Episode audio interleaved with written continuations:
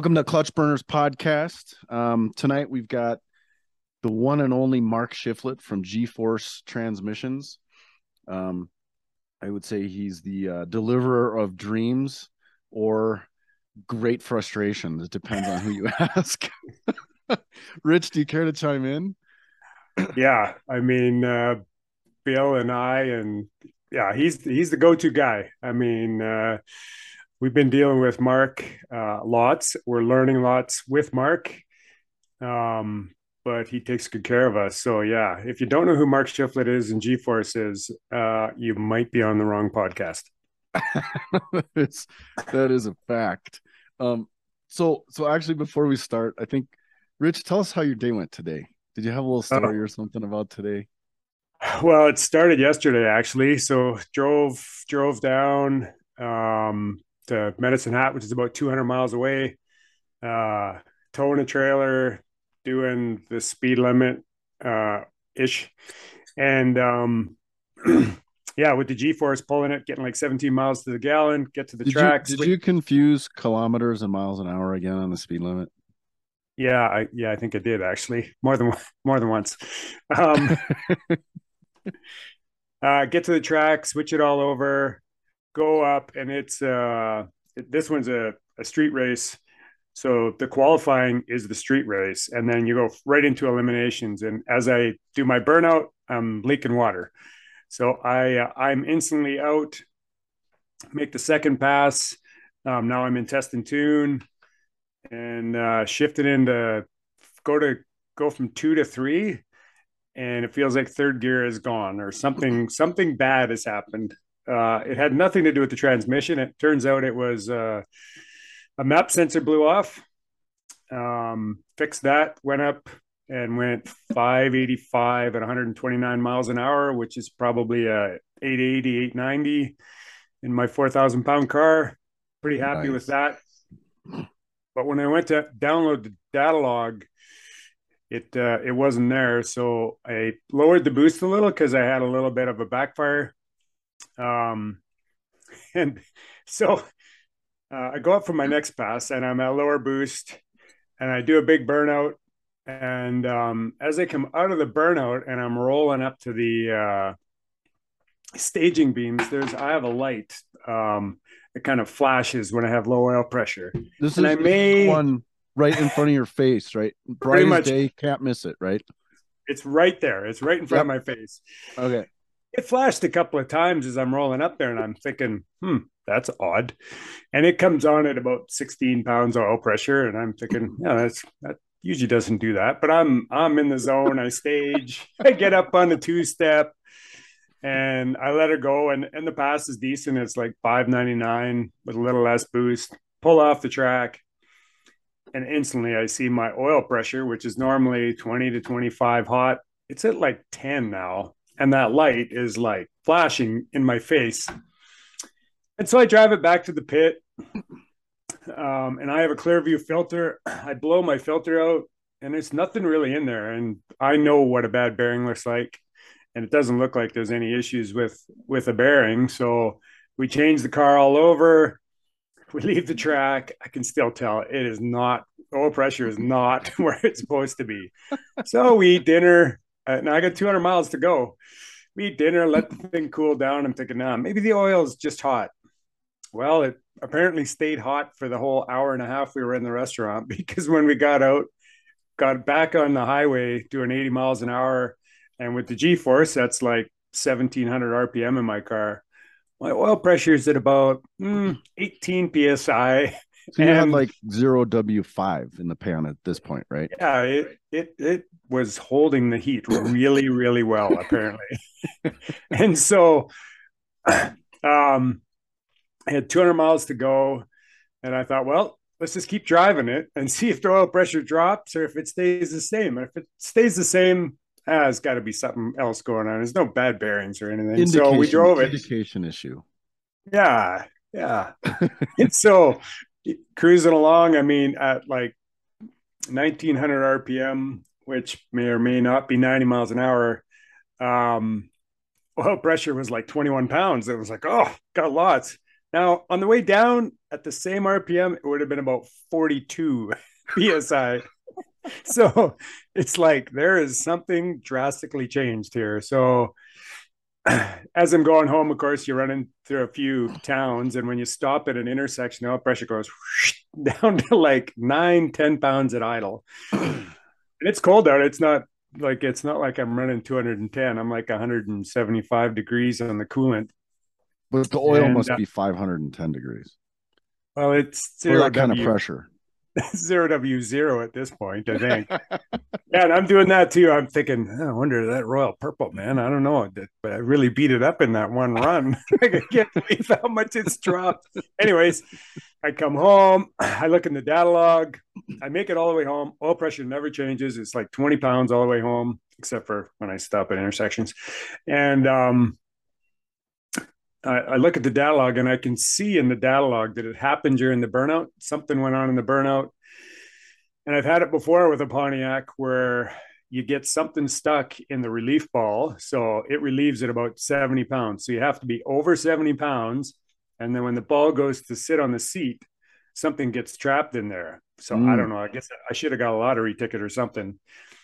Um, so the next morning I fired up, or this morning I fired up and it's got about 60 pounds cold. Um, and usually if you rev it at all, like even at 2000, it'll instantly start dumping at 70 and it's not doing it. so then I hit the throttle hard. I give it like 45, 5,000. I'm sure my neighbors love me. and uh, all of a sudden I can instantly tell that everything's changed. Um, took it for a rip, got everything nice and hot. Oil pressure's right back to normal. So it's pretty clear that I had something st- stuck in the relief ball. And the, the problem is, is the only way to get it out is you, I, I guess I could drain the oil and fill it up with cold stuff, but I tell you, the stuff you're thinking while you're driving home and you're trying to mow it, oh, must be the sensor's gone bad or something. It's gotta be the car's not making any noise. This can't be true. Like, I just keep driving. The oil pressure's not changing. yeah. Anyways, I was I was right. I knew I, I knew what the problem. I had an idea of what the problem was, but uh, thankfully, honestly, if I didn't have a G force and I wasn't cruising at you know such a low RPM, I might not even have picked up the change. But uh, I also knew that cruising at such a low RPM, if it was really chewing itself up, it wouldn't chew itself up as quick. Not at 17 as compared to like 3,500 RPM or 3,000, but so yeah, that that was my day. I feel way better now. I yeah. Did I, that I, did that test drive entail buying a lottery ticket? I hope, or did you did yeah. you waste the moment? no, I I uh, I just got to check it now. Okay. All right, Mark. so, give us a give us a brief history of G-Force, kind of like where you guys came from and how you've become kind of the go-to for this kind of racing transmission type stuff. Okay, so basically, uh, Leonard Long started the company in 1979, um, doing long shifters. Um, did that for years. Uh, had the aerospace uh, contracts, and then around 95 or so, he actually bought uh, G-Force, uh, which was originally a company out of Michigan. Um, so he bought that, and then we moved to uh, shop in Annville, where he uh, still had the machine shop and uh, did the shifters and everything. So we moved G-Force into there, and then around 2005, we moved to the current building we're at, um, and started doing the transmission stuff. And we got G-Force South in about uh, 2009. Um, well, about 2005, 2006, G-Force South, and then we bought Tex Racing and incorporated that into G-Force South. Uh, and they do all of our basically NASCAR stuff, and then our they're out of North Carolina. Then our Pennsylvania shop uh, is where we do all the shift, shifters, the manufacturing, um, and the assembly of all the gearboxes. Nice. And I, actually, I'd like to say uh, congratulations to Leonard. He just uh, locked up another championship, and uh, the N- NMCA 10-5 um, locked that up today again uh, with a win. Nice. Nice. Awesome. Congratulations. Nice. Yeah, that's congratulations. um okay, so Mark, what is your background? Like how did you get involved with G-Force? And I think you may have mentioned it there, but Uh, I went to school, uh, uh, CTC or Votech, uh, for automotive uh, technology. I worked in shops until about 2007. Um, then when I was 24, I started working for uh, Leonard and G-Force. Um, and actually, this last August would have been my 15th year. Um, so, pretty happy with with everything that's going on there. Meeting guys like uh, you that that keep things exciting. Definitely with the drag and drive events, um, seeing all the miles, and uh, just the dedication of having to fix your cars at the track and on the side of the road is uh, pretty cool. It gets a lot of respect from me. Well, thank you. I'm flattered. 15 years with G-Force. So Yes. let's see, 25. So you just turned 30 years old today, then, did you? So off by about eight years. Nine, So- 39. So it is in fact your birthday today, though, isn't it? Yes. So, Rich, should we sing a little happy birthday to Mark? uh, how many uh, how many people do we want to lose in the podcast? All right, we'll, we'll bypass that then. they know they know how bad it can sound. Maybe. yeah. Well, happy birthday, Mark. Thank Yes. you. Um, And thanks for spending it with us. yeah, Oh, absolutely. yeah, totally. Yeah, because you're uh you're two hours ahead, so it's it's uh, probably getting dark out there. Uh, yeah, it got dark about 7.30. It's a little, little after uh, 8, I believe, now. Okay. Well, we'll try not to keep you up past your bedtime. Um, how many employees are there at G-Force? Um, G-Force of Pennsylvania shop, we have about, I'd say about 30. Um, G-Force South, I'm not quite sure. We probably have about 15 or 20 down there. Um, so I'd say all in all, total about uh, about 50 employees or so company wide. Wow, that's Nice. awesome. And and I'm just curious for my own knowledge, like what's a machinery layout look like? Like how many CNCs do you have? Like what does that all look like? Because those are a big deal. I mean, the operators and everything, that's a big deal. Yeah, so our shop set up. We have uh, our own area for transmission assembly. Um, we have our own uh, department for the shifters, and then um, the machines are all set up uh, in a way too. So all the mills are in one area, all the lathes are in one area, and then we have a, a saw shop and a gear shop. Um, I would say, all in all, we probably have. It's just an estimate, maybe 50 CNC machines uh, from gear cutters uh, to lathes to the mills. Um, that way we can do everything in house uh, except for heat treating. Did, did I just hear you right? Five zero fifty CNC machines. Uh, probably about 50. Like I said, that's an estimate. We have some in Pennsylvania. We do have some in uh, our North Carolina shop as well. That is awesome. That's awesome. Actually, that's that's one thing that I really appreciate about G-Force is the fact that you guys make your own stuff. So now we're going to talk about supply chain issues in a bit, but uh, yeah, I really appreciate that piece. That's that's the next one. Go ahead. How are they being affected by supply chain, and what parts are hard to get right now?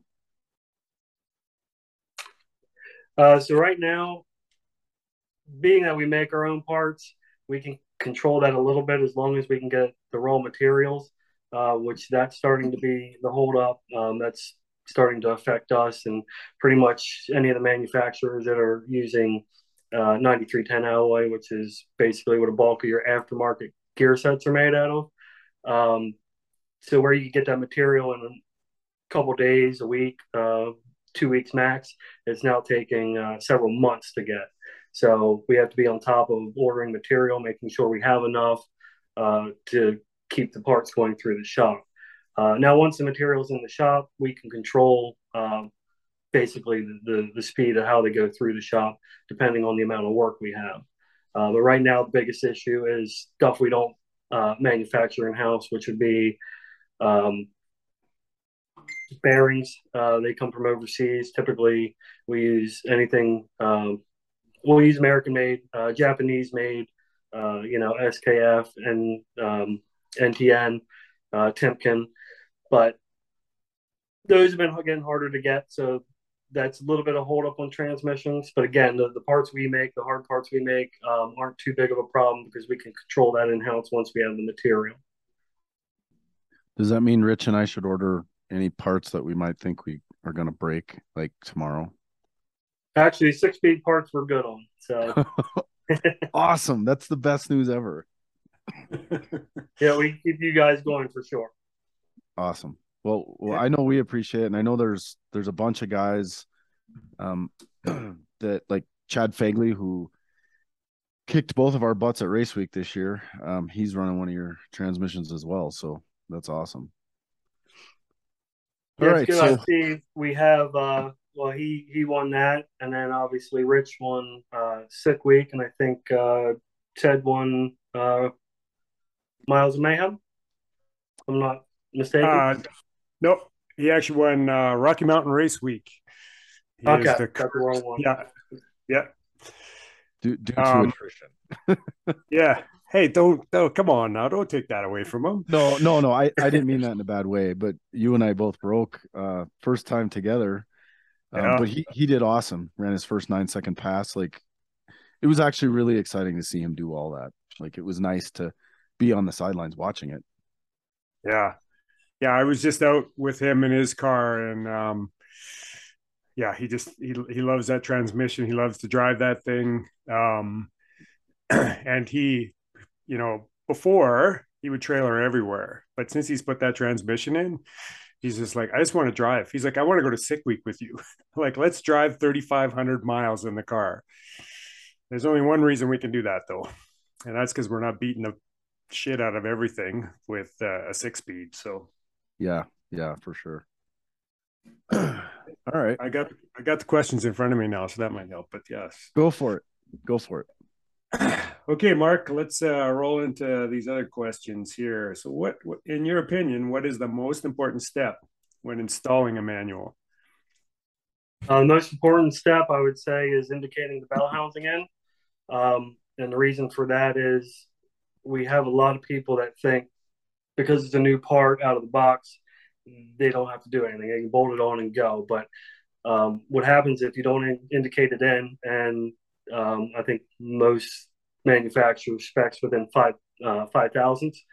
Um, when you're mating the transmission to the motor, if it's not indicated in, we've seen bell housings off 10, 20,000. So if uh, the pilot's not going into the bearing properly, you can have problems with, um, you know, uh, the clutch disc sticking, uh, pilot bearing uh, wear and failure, um, as well as possibly breaking the pilot off the transmission, um, and shiftability issues, especially in uh, your direct drive gear, which for you guys would be in fourth gear. Uh, for some of the aftermarket transmissions, could be fourth or fifth gear.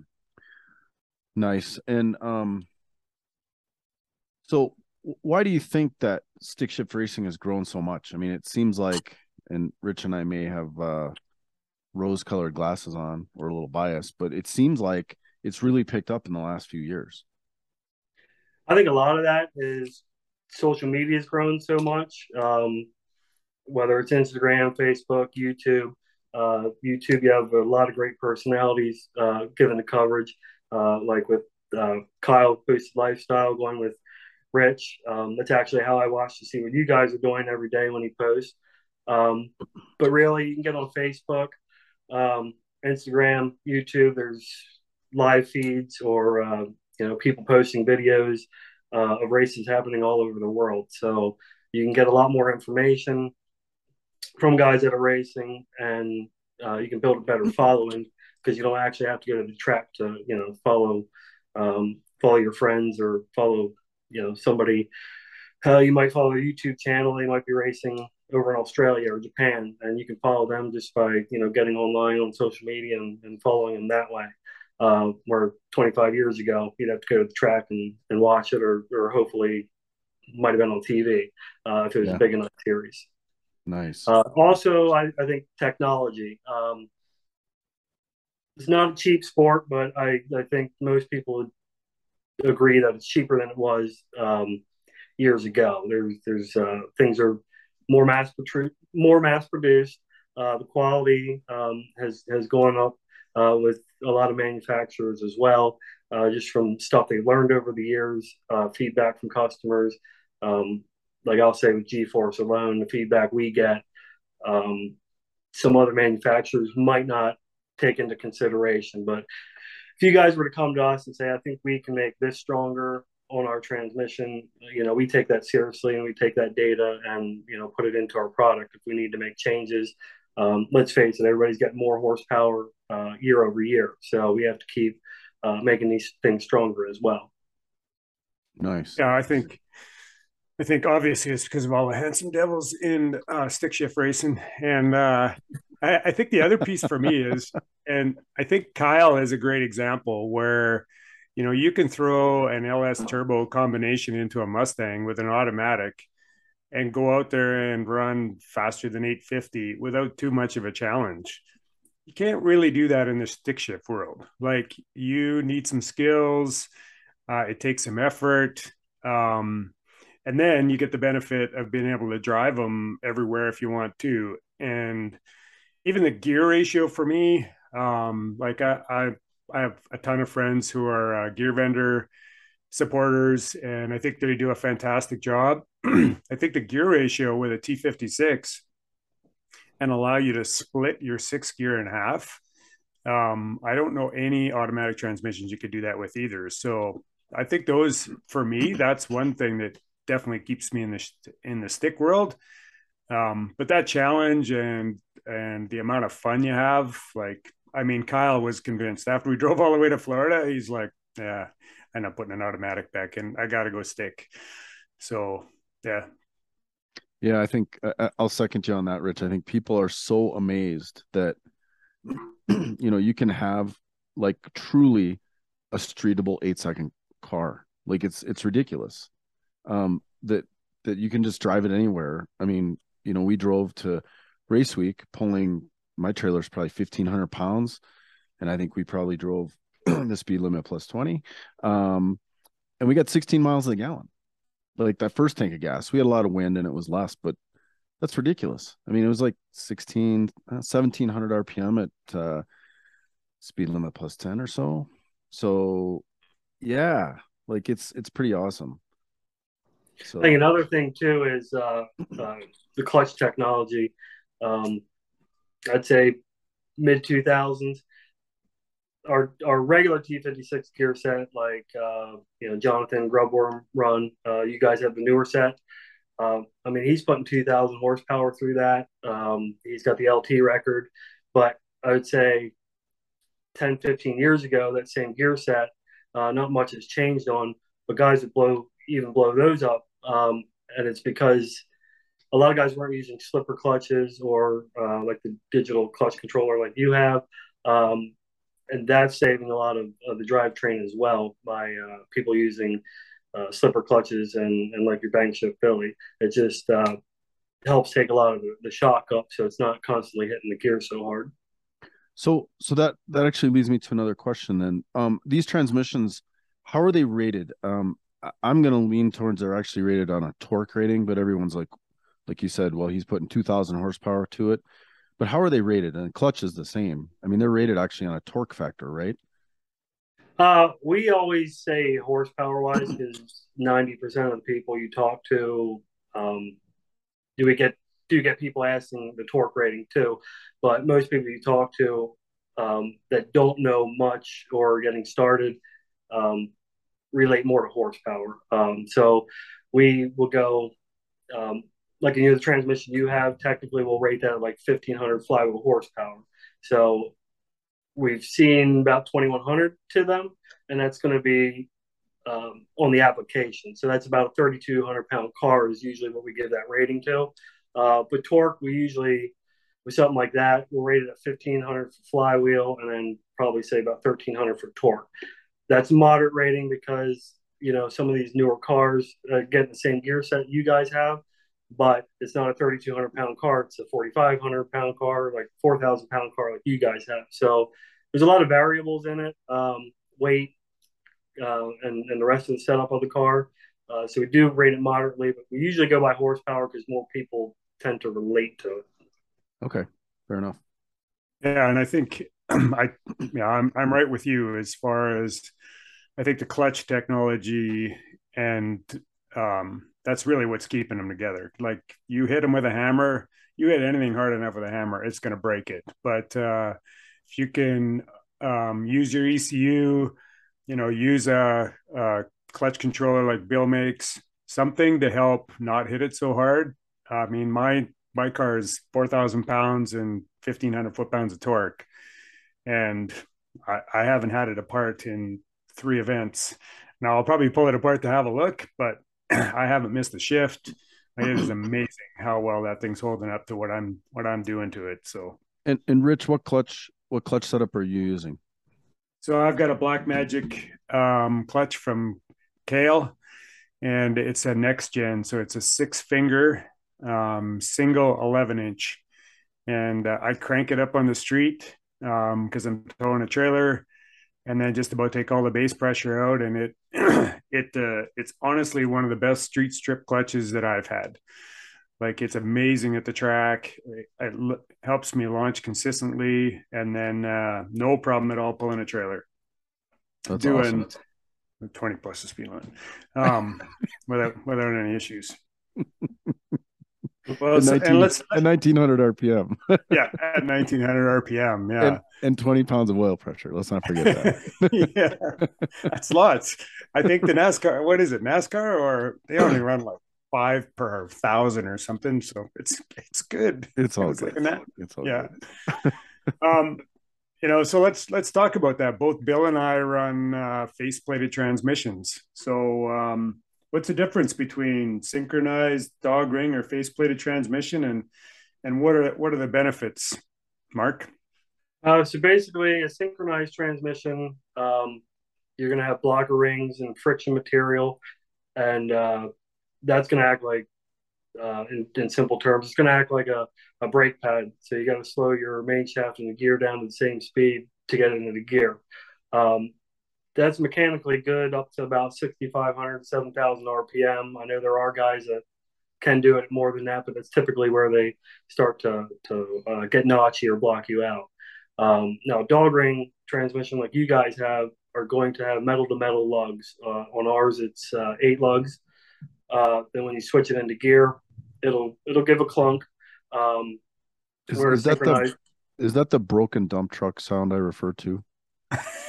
That is that noise, yeah. And where a synchronized uh, transmission won't do that. Uh, that's why some guys, um, like I say, it's personal preference whether you're using that on the street or not, because a lot of guys don't want to do that. Now, I know you guys do a lot of street driving uh, with the dog ring transmission. Um, something you get used to, and it depends what you're doing. If it's your daily driver, for most people, they want to be synchronized. But if you're going to do any kind of racing, um, drag racing, uh, roll racing, uh, or you know even road racing. Dog ring is is what you want, uh, especially if you're shifting above seven thousand RPM. If you spin the motor to ten thousand RPM, you'll be able to get it into gear with a dog ring setup. Um, dog ring and faceplate kind of goes hand in hand. A lot of times when uh, you're putting dogs in a stock gear set, uh, they'll call that face plating. Uh, but really, the terminology is, you know, different words for the same thing, basically. Got it. Got it. Yeah, and so so I daily drive mine, and I've learned how to double clutch and uh but yeah so I, this week coming up here i'm going racing on saturday i'm going to drive it every day on the way to work and it's like 20 kilometers 20 kilometers yeah, you know 10 it's it's about a it's about a 15 minute drive let's put it that way and um you know people ask me all the time is it hard to get into gear? And it's it's not. It'll clunk. Like if you don't double clutch and you and you're kind of new to it it'll almost sound like it's grinding um, sometimes. But if you're consistently and you just put it into gear they're very easy to shift. Uh, double clutching in my opinion saves the saves the gears makes it a little easier on parts. Um, but I think I've got one video out there. I think I might have sent it to you, Mark, where I was driving around with a friend and he was videoing. And uh, yeah, if I'm going to take my wife for a drive and I don't want her to think I'm driving a dump truck, I'm I can pretty much make her think that you know it's a normal transmission, and that's not where all the money went. That might have been where all the money went, but that's that. She doesn't need to know that. she's not. She's not going to listen to this podcast, right?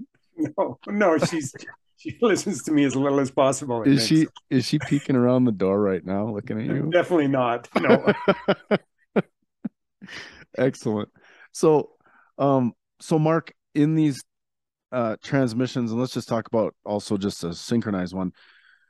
I know you guys have an oil that you sell. Um, and Jonathan Atkins showed it off on the whole bottom of his car with that failure. Um, but it, talk about the oil that you recommend for these transmissions um, and why use it versus, you know, typical ATF in a synchronized transmission and whatnot. Yeah, so like your synchronized transmissions uh, or, or uh, transmissions with OEM uh, material, which is usually cold rolled steel, you can get away with using the uh, I think it's Dexron uh, 3 ATF or Mercon. Mm-hmm. Um, but if you have uh, aftermarket gear set made out of 9310 alloy, you need special additives in it because uh, it has a high nickel content. And what happens if it doesn't have that additive in, it'll start pulling the nickel out of the gears and cause pitting. And then in turn, eventually that'll cause breakage of the gears. So we recommend um, obviously, like you said, Jonathan put it on full display. The the blue the blue oil. Um, that's our GF 2000 advanced formula. Um, you can use that, which most most people run. If you don't have that available, um, and you want to go down to the parts store and get oil, uh, you can get Torco, uh, Motul, uh, Redline.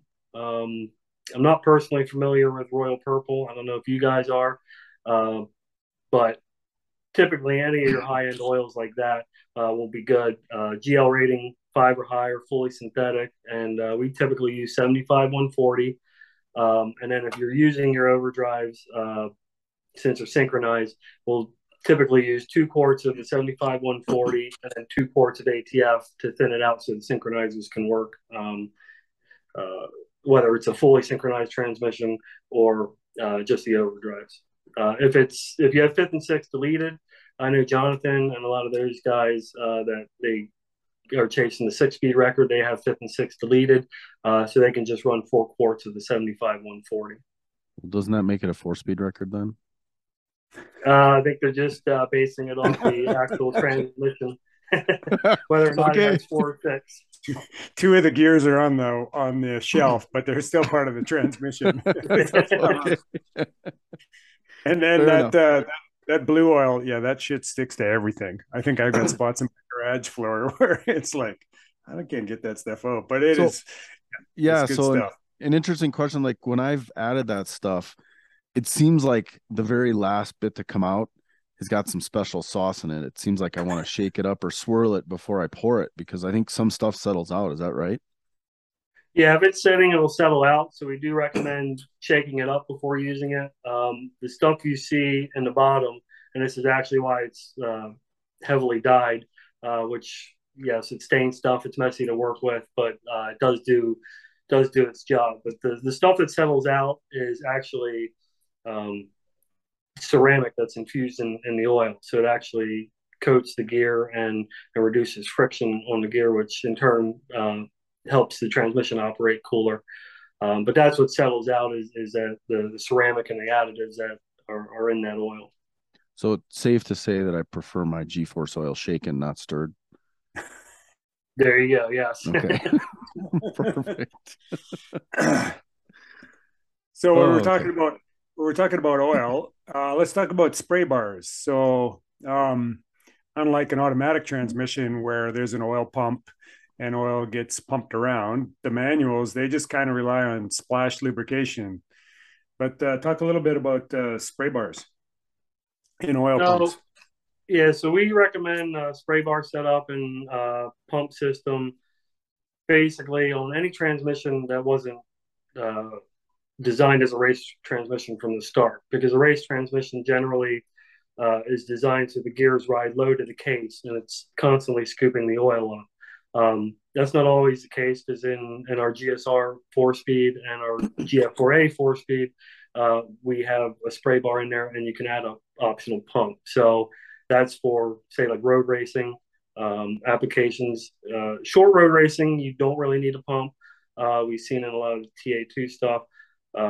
In Australia, uh, NASCAR Mexico, we have a lot of four speeds and they don't run pumps. But your longer races of maybe a few hours, you're going to want to pump. You're going to want to keep uh, circulating the oil.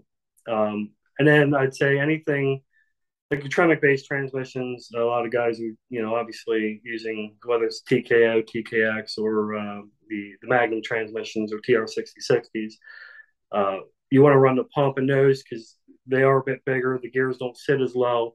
Um, so you're going to want to get it circulated back up to your your headset, or in your your guys' case with the six speed, your fourth gear. Um, TICK spray bar system actually sprays all all four of uh, you know first through fourth gear um, and keeps them lubricated.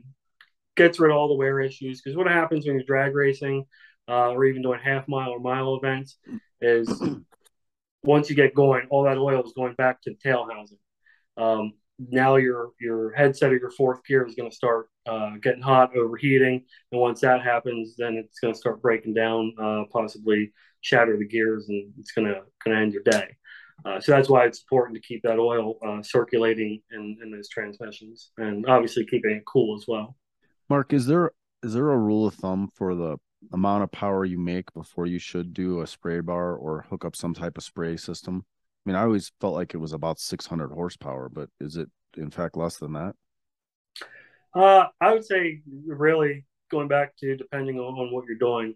Uh, so whether, um, I mean, I absolutely recommend it on anything. I recommend a billet front plate if you're on six speed uh, and the spray bar system or uh, the spray bar and pump on, on any transmission if if you're taking a car from a dead stop uh, or a slow rolling start to uh, to to flooring it because all that oil is still going to the back. So whether you're 500 horsepower or or 1500, um, that oil is still trying to go to the back. So I recommend it. But definitely, uh, the higher your horsepower and torque, um, the more you're you're going to need it because you're putting uh, a lot more stress on on the drivetrain. Okay. Yeah. I, th- I think that's you know I think that's one thing that's really cool is that uh, this the the stick world community. You know, I mean, yeah, you talk about tick. You guys, you guys basically offer your six speed, and you'll you'll buy a front plate from tick and and install it. Uh, that's that's pretty cool. It's there's not uh, there's not many communities like like this one where great companies like yourself and tick work together and then uh, provide us with something that lasts so that's pretty cool. I appreciate you guys doing that. Yeah. Yeah. And I always like working with, uh, you know, other companies, whether it's TICK or uh, RPM transmissions. They do a lot of six speeds as well. Um, but back to TICK, I mean, they started making their, their own uh, products, shifters, and uh, the billet one, two forks. Uh, they do the billet three, four as well, but with uh, the G Force gear kit, uh, you're getting a, a, a billet steel one from us. So uh, we don't include that, but also the billet front plate. Um, I use the one two billet forks and the billet front plate on all the six speed builds I do as as long as the front plate's available for the model I'm doing. Um, that way, every transmission that comes out of G Force is built as strong as possible from the get go. Do they build that front plate for something other than the T56 Magnum? Um, but that should fit on some other GM applications like TR6060 stuff. I, am not sure, but uh, yeah, I know the for the T56 Magnum. Um, I thought I heard somewhere possibly they're coming out with one for the uh, the TR6060 Corvette. Um, nice. Don't know if that's true or not, but that is a product we're asked about a lot uh, for the Corvette guys. Um, and they can also change up uh, how they do their spray bar system because on the Corvettes, uh, it's actually a pump built into the front of uh, uh, the, the cast front plate where again with the TICK one they they have a little bit different of a setup. I think works a little better. Um, but yeah so that's why we we use all their front plates. Uh, i don't think they have a ford one yet so the ford guys still have to use uh, on, on their magnum units. We're still using the, the stock plates but uh, we haven't had any problems with that so far yet. Well and actually since we're talking about the ford versus gm covers you know i have a ford um, and I have switched over to the GM cover, and there are some things I actually like better about the GM cover, um, because I had some issues in the past with the uh, the guide tube that comes through for the hydraulic release bearing on the Ford. it presses in from the back and has a seal, and that's it. It's just it's the press fit. And on the uh, GM one, that guide tube bolts on from the outside, and there's some different options. And I I've had some problems with the guide tube breaking and just some other issues. And since uh, I switched to the GM style front cover, um, I've eliminated that. So I, I really do like the bolt on one better. I think it's a better setup than the press in one for the Ford. Granted, there's some modifications you have to make to make the GM one fit, but it's not the end of the world and it's not that hard. excuse me, it's not that hard. And it's one step in the right direction, Bill. Thanks, Rich.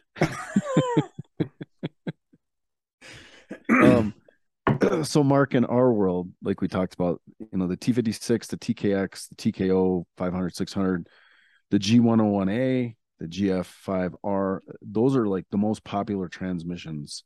Um, can can you give a rundown of the ideal applications for these guys? Like those transmissions, like what, uh, like maybe some of those are not the best for the street, but better for the track or whatever. Yeah, so we'll start with G101A. Um, that transmission we use in quite a few different applications. Um, anywhere from from drag racing, uh, we have uh, like the whole Coyote stock class um, to your you know your weekend guys. Uh, they'll run the G101A, uh, perfect for you know quarter mile or uh, eighth mile racing.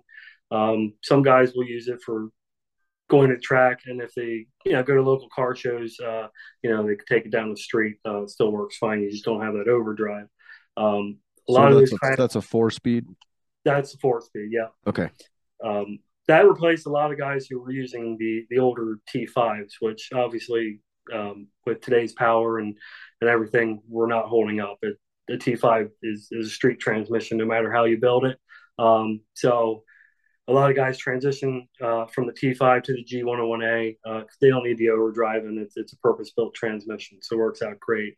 Uh, GF5R, same thing, uh, drag racing. Uh, a lot of guys were before the before the six speeds were using the 5R for you know the drag and drive events. Um, most notably uh, Finnegan, and he just switched over to what you guys have with with the Magnum. Um, because the 5R was just too loud without any, you know, in a, a full belt race car. There's really no material to dampen the noise. Uh, so they were driving around with headphones on, um, where obviously you guys know uh, the six speed's going to be noisier than an OEM one, but it's not going to be anywhere near as loud as uh, a full straight cut uh, dog ring transmission. Um, so a lot of guys would switch over to that, but that's still big in uh, uh, drag racing as well. If you need a clutch assisted setup, we offer H pattern or V gate shifters.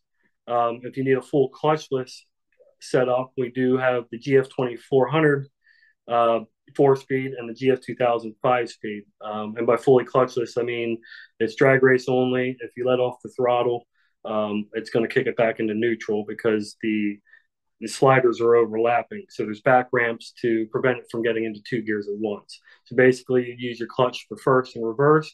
Uh, after that, you, you just go until you're done with the run. Uh, unfortunately, with that transmission, if you have to let off the throttle, uh, you, you, need to abort your run um, because you're not going to get it uh, back into gear without um, without a lot of hassle. It's not going to work out too good. Um, and then and our other G- trans. Yep. Go ahead. So the G5R, GF5R is a five speed. Is that what the five means? Uh, yeah. Sorry, the uh, okay. uh, GF5R right. is a five speed. Yeah. yeah. Got it. Go. Does it mean go forward five and then R is reverse or race? uh, I believe it's actually G Force five speed racing. okay. Got a it. lot of people. That's a good way to remember it because uh, a lot of people we get calls for that transmission all the time, and uh, people have a lot of trouble saying that one. So we kind of regret naming it that, but that's basically a good way to remember it. G Force, five speed racing. Got it. All right. um, yeah. So I think you covered the ideal applications uh, for those. That's awesome. Um, and then what what are the horsepower readings for the the GF 4A and the GSR? So Actually, the G101A, the GF4A, and the GSR are internally pretty much the same. Uh, the GSR does use a bigger headset or uh, the, the fourth gear. Um, so that is a little bit stronger uh, as far as the headset goes. But we rate all those at about 1,000 flywheel horsepower, about 900 uh, foot pounds torque. Um, in a drag racing uh, or circle track setup, we've seen them in uh, drift um, go as, as high as 1,400 um, without uh, without any issues. Uh, so it depends on what what kind of racing you're doing as well. You know, and I think Rich Rich is the same. We get lots of random questions like through all the different social media outputs, and I always tell people because they're like, "Well, how much power can this handle?" I'm like, "Man, it, until you get traction, it'll handle it. Like, it's you're gonna break it till you get traction, and um, you know, you just keep your radial tires on it and just spin them, spin them all day long. You'll be fine." yeah.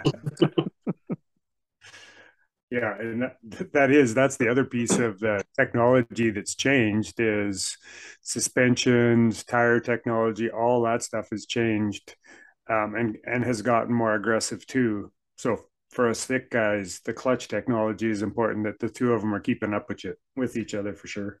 Well, and and and literally, Rich, uh, you and I have talked about this a ton, but the really fast stick guys, they're running a radial um, yeah. And that's a fine line because I think if you don't have everything sorted and you throw a radial on your stick car, you're going to start breaking stuff if you don't have it right, as far as clutch slip and chassis and everything else.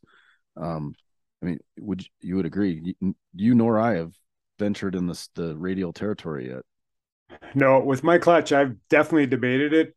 Most recently, uh, people were asking me uh, yesterday, actually, when are you going to go to a radial? And the tracks that don't have great prep around here. Um, some there's a couple of them that do, but uh, I don't know. I think it's just that much um, more forgiving with, uh, especially on a four thousand pound car, because that little bit of that little bit of movement that the slick gives you yeah. is a little bit that the, the transmission doesn't have to take too. So, seems to be working well for me. Yeah, and my biggest concern is always it seems like it's not that often that that you and I or race week and stuff.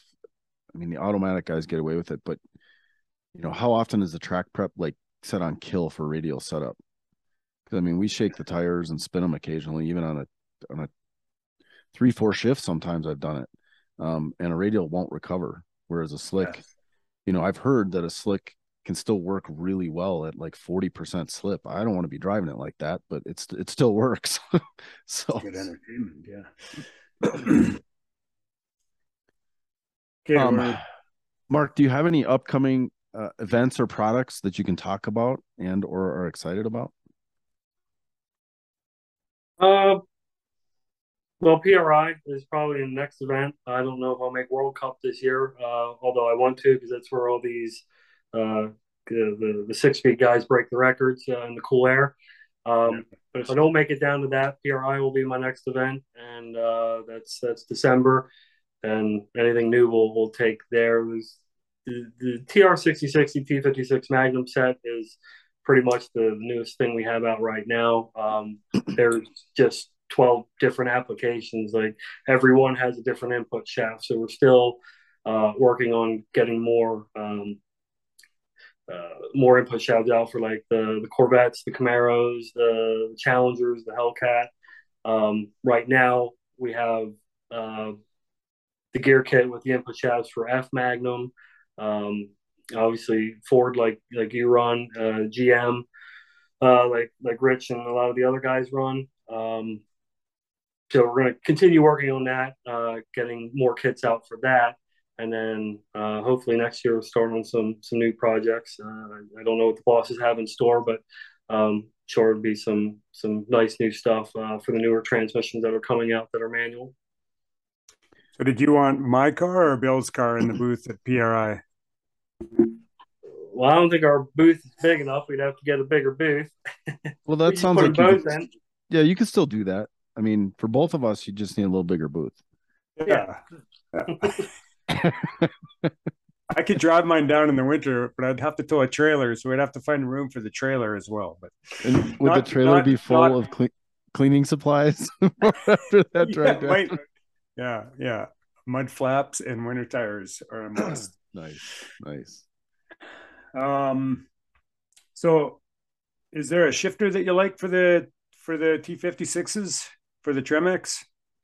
Like you guys built? Do you build a shifter? Uh, we do shifters for our own design transmissions, like uh, G101A, the 5R, the 2000. Uh, we do not do shifters for uh, like the Tremec based stuff um, that we do gear sets for. Um, but I, in, in, my, I have a 2004 GTO. I, I run the uh, tick shifter in that. Uh, I haven't gotten too much drive time on it uh, just because I need need to get some work done on the car. Uh, but as, as much as I did drive it, I, I do like that shifter. Um, it actually makes the car seem like a, a lot newer of a car versus the uh, old OEM sloppy shifter that was in it. So uh, I like the tick shifter. I know there are guys out there uh, use MGW. Uh, that's a good shifter as well. Um, I don't know what you guys use. I'm sure you give some insight on on that as well. What do you run, Rich? I'm actually running a White Lightning from American Powertrain. I've had it on the car for quite some time, actually. It's been it's been pretty good for me so far. Yeah, and, and I I used to run one of those. Um and now I have uh one of the short throw ones from Red Roberts Racing. Um I've had pretty good luck with it. There's some bits and pieces in there that wear um you know, not because they're made poorly, but probably because I just abuse the hell out of it. Um but it's generally been pretty good. I'm pretty pleased with it. So yeah. Um so we have Mark, we have a couple questions from the um, Stick Shift Nation uh, Facebook page, and, and I definitely want to get a big thanks out to them for hosting this podcast and just kind of helping with all the logistics and the graphics and uploads. Uh, Travis Foster does an awesome job with that stuff. So also uh, check out stickracing.com. But some of the questions from uh, folks on there, um, can G-Force set up a shifter for a Ford top loader? Is that even is that a trick question or I don't even know. so that would actually uh, probably be a better question for Chris uh, in, in, the shifter department over at Long Shifters. Um, I'm sure he could probably come up with a setup that, that would work on that. Okay. Um, I would say to call into to Chris, or um, if that's uh, posted in uh, Stick Shift Nation, I can get an answer on that and get back to them. Okay, perfect. Rich, you want to take the next one? Yeah, here's another one. Uh, my car is 2,800 pounds. Oh my God, that would be fantastic. That's why I gave you this one. give me a minute with that. Would that be like a GTO and, uh, and a half? yeah. Um, and 1,400 horsepower. I want to go H pattern racing. I don't need an overdrive. What is the best option for me? That's the- uh, yeah. I mean, if uh, what did you say, 1400 horsepower? Yeah. Um, at that weight, I'd say he'd probably be good with, uh, um, you know, he could use, if he doesn't need to overdrive, a GF5R. Uh, we rate those to uh, about 1300 again in a 3200 pound car. So he's a little lighter. Um, he can get away with uh, a little more horsepower, a little, little more torque. Um, but the 5R would be the strongest that we make. Um, as a purpose built transmission uh, in H pattern. Um, but obviously, as you guys know, the if you if you would use overdrives where you could delete the fifth and sixth uh, and use a six speed, but as far as a purpose built transmission, I think the GF5R would be a, a good fit for that. Um, would the would the G101A work also? Is that another option? Uh, I think that that would just be a little too much power because again, we're we're about for drag racing, we rate that at about a thousand uh, flywheel horsepower, about 900 torque. Um, and really, the 5R and the 101A use a lot of the same gears, but the 5R is a split case design. Um, and there's some design differences that will allow it to handle a little bit more power than, than say, the G101A. So he could use the 101 if he just did hard tire stuff, right? No slicks. Uh, yeah, yeah. If he put slicks on it, I would say he'd be in trouble. That would be more like drifting, right? well, yeah, the drift guys. Um, a lot of people think they they don't hook up, uh, but I mean, if you ever listen to those cars and stuff, they're they're gripping the whole time around, and uh, uh, I mean, it's amazing that that uh, they hold up to the abuse the, the drift guys put uh, put to them. But drag racing with slicks, yeah, I think it would be a little too much for the the one on one A. Five R probably be the better ticket. Got it. Got it. Oh. um. Yeah. Yeah. Uh, okay. Well, uh, what can a consumer do to prepare himself uh, before he calls you. You know, I, I, I always try to be very conscious whenever I'm dealing with anybody um, like yourself that I don't waste your time. And uh, so I like to hear from shop owners like, you know, how, how does a person set himself up so when he calls you, he doesn't waste your time, he gets the info he wants, and hopefully gets the parts he wants. I'd say a few things. Um, just make sure you're in a good area where you have good uh, cell phone service if, if you're on a cell phone. Um, we get a lot, and I know that's hard to control, uh, but if you're able to do so, that helps out a lot because uh, a lot of calls do get, get dropped in and out. Um, also, I would say try not to be driving. We get a lot of guys that are driving, and uh, we'll give them all the information, and then we'll have to re email it later which is fine. I, I don't mind doing that, but uh, if if you could, you know, kind of dedicate some time, uh, maybe uh, have pen and paper ready to take some notes, and you know, then if uh, we need to send more over, I like to give guys pictures and and you know real world examples of guys doing the same thing that they want to do. Uh, so I do like uh, having an email as well to to get more information over. Um, but I'd say those are two of the most important things: is uh, just make sure you're prepared to take some information down and make sure you have a good phone connection. Uh, that's great. I, I, I probably need to brush up on those skills myself then. no, I think the I, I, think the other one is is um, like Stick Shift Nation and you know do some research on there and find some guys that are doing what you want to do and uh, talk to them. Like and even for you, Mark. I mean, I know we've talked before and you know, if somebody wants to call me up and and look for my experience with what I'm doing um, and look for some advice, all that stuff, anything you can do to prepare yourself before you make that phone call to, and take up a business's time um, because time is money and and Mark might be building parts for Bill and I. So, you know, just think about that while you call. and and uh, you guys have been great with, uh, you know, I see um, you guys interacting with people. Um, you know, on Stick Shift Nation and, and the other uh, groups as well that have any um, questions about shiftability. I know I've sent uh, some guys your way and you guys helped them out. Um, and that's what's great about our community. Um, we can kind of share ideas, share information. Um, I don't drive what you guys drive. So the feedback and the information you give me is is uh, valuable as far as uh, you know, shifting dog ring on the, the street and, you know, the videos you guys share, I take.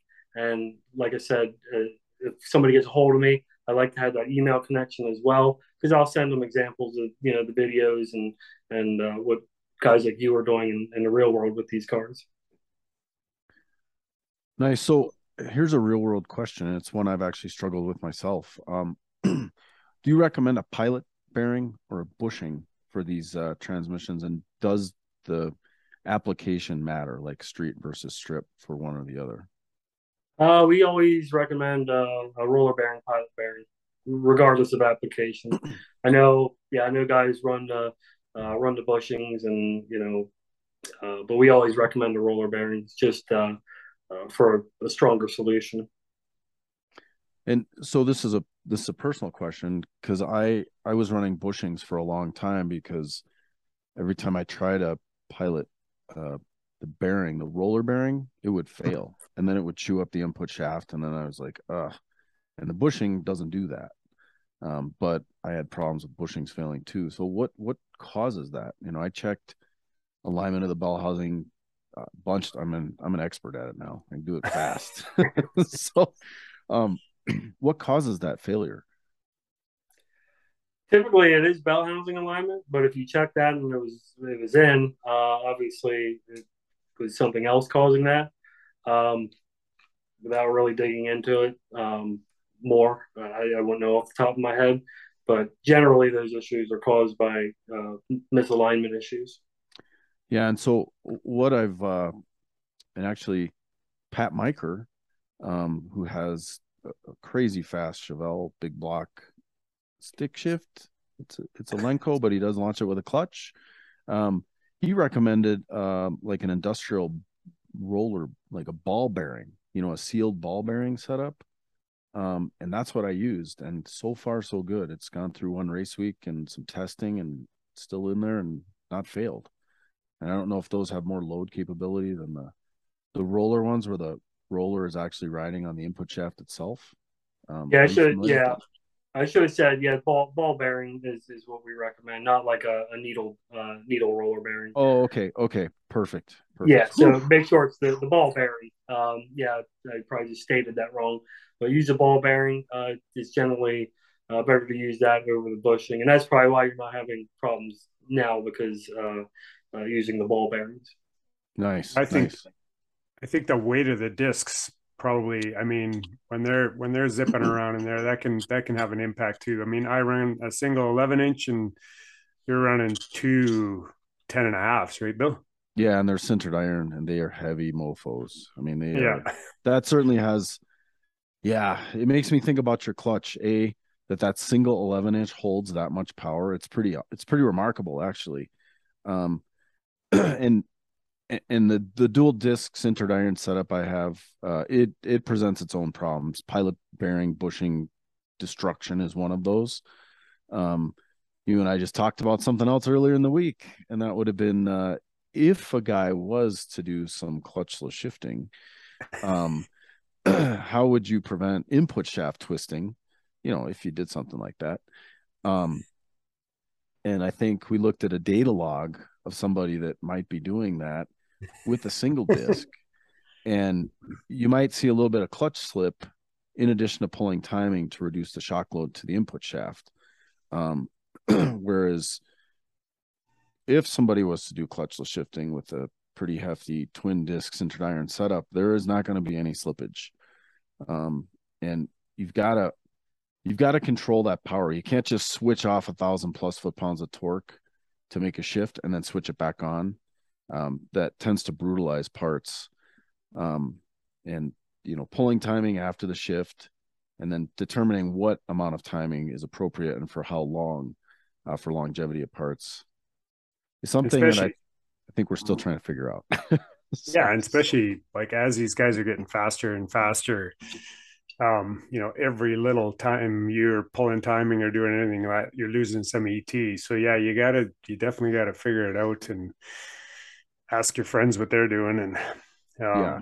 Yeah definitely. um all right we got another question from stick shift nation. Can you pinpoint an event um, or a year that triggered the latest boom in stick shift popularity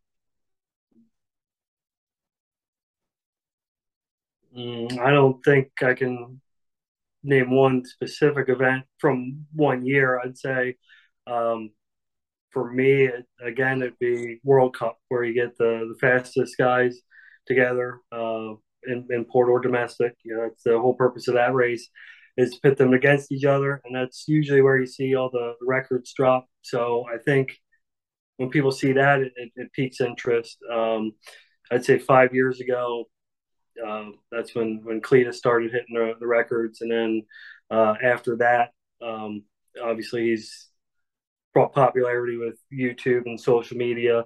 So everybody was following his car. Um, and but there there's a lot of other guys like like Jonathan um, from TICK and uh, the guys from More Horsepower. Uh, Joel Brandon, Joel Steele, those guys, uh, you know, social media, people are following them. They're seeing them break those records. And I think people see that and it, it gets them interested in building cars. Um, and the fact that a few years ago there weren't as many drag and drive events, I feel. Uh, maybe you guys know this, but it seems like now every every event has a second event every year, so there's more of those. Uh, and again, more social media coverage where people can follow it. And uh, hey, these guys are building these cars, or they're driving them, you know, 8,000, 9,000 miles round trip like you, or, you know, you don't even have to, to do that, even the shorter trips. Um, I think it piques interest because you see guys fixing their cars at the track the side of the street, um, and and go on to the next race, and it's kind of a whose equipment stays together and, and who's driving gets it done. Uh, so I think events like that uh, overall, and then tied in with the social media, just piques the interest and, and keeps the sport growing. Nice, yeah, and I think I think I read somewhere. correct me if I'm wrong here, Rich, but I think there's now 22 drag and drive events. Some of them being just weekend events. Is that does that sound accurate? Yeah, it, it's crazy how much it's blown up. Yeah, bananas. Yeah, that's just it's pretty awesome. So Yeah, even and- if you're not confident driving thousands of miles, you could do a weekend event that's just a few hundred. Yeah, exactly. Um, Well, Mark, I think that's all we have for you, question wise. Do you have any questions for us or anything you want to add? I mean, I know it's your birthday. uh, no, I think we covered. I mean, we covered pretty much uh, what I think are the important issues as far as you know people who have been in it but want to want to maybe step up uh, their program, uh, more power, do more events, uh, maybe not have known some of this stuff, or guys that are getting into stick shift racing that uh, might uh, need this information. And obviously, anybody can either call G Force Transmissions or uh, email me at markgforcetransmissions.com. And definitely, if they have any questions, I can get them helped out. And and what's your cell phone number? Uh, that that one's uh, only you guys can have. no, so um is there is there actually a number for G-Force they could call or would you prefer them to start with an email? Uh, email or phone is fine. If they're going to call in, it'd be uh, 717-202-8367. Um, and then they can either ask for uh, me or one of the other guys uh, can help them out depending on which transmission they're looking at. Awesome. Well, Mark, thank you. Uh, thank you a lot. I actually learned some stuff here um, tonight as well. So I'll always use the blue juice. I can tell you that. yeah, Awesome. and yeah, I appreciate you guys having me on. Oh, you're Uh, welcome. Yeah, and I just want to say, I mean, yeah, thanks for all you do. I mean, uh, you've got me out of binds many times. Um, customer service, second to none. Like, uh, I used to deal with another company uh, with my transmissions, and it was forever. And if I would break it, I'd be down for the year. And now, when I deal with G Force, like you guys take care of me every time. So, I just want to tell you how much I appreciate that and appreciate you for uh, spending the time with us on your birthday. Pretty awesome. Absolutely. It's definitely a fun time. awesome. Thanks so much, Mark. Yep. Take care.